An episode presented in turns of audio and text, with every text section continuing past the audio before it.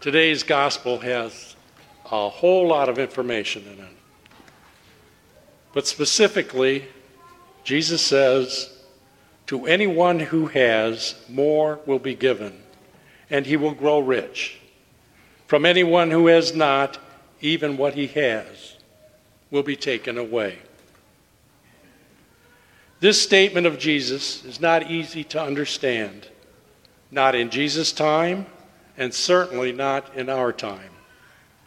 It's very easy to believe what Jesus is talking about is one's personal wealth and belongings. Not so. How is it that someone can look without seeing or hearing, without listening or understanding? This is only possible when one's eyes and ears are working properly, but the mind is distracted, not attentive to what is seen or heard. For example, say that you were listening to a book being read, and suddenly you realize that even though you heard what was read, your mind was elsewhere, and you had no idea what was spoken. This is a common experience for everyone from time to time, including me. The portion of the gospel quoted comes immediately after Jesus spoke the parable of the sower to the crowds from the boat. In that parable, seed fell from the path on rocky ground, among thorns, and in rich soil. Only the seed in the rich soil grew and produced good fruit.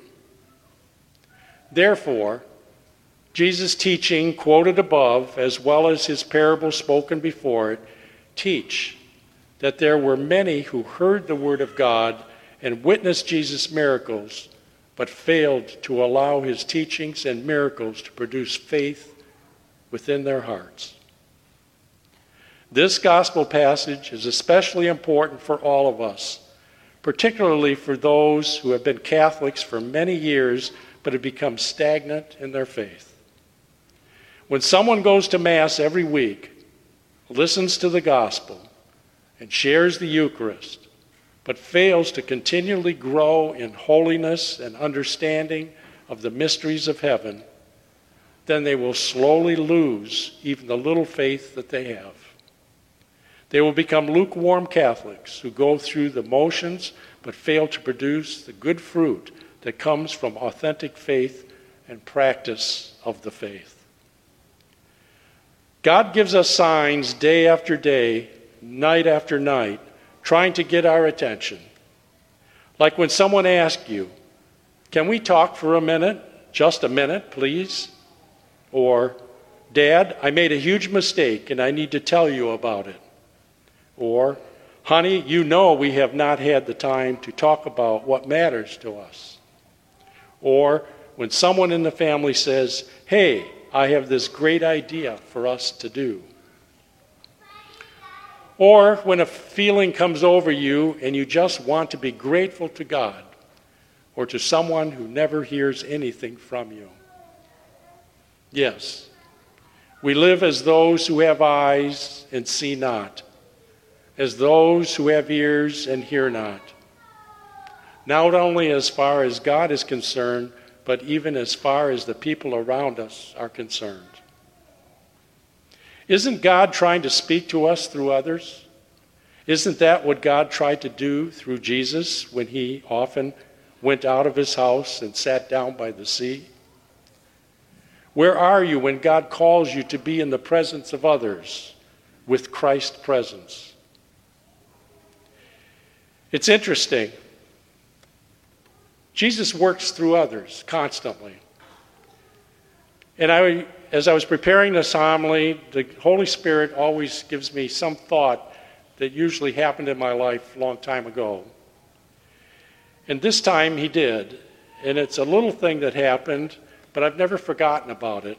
And periodically it raises its ugly head with me because I need the message.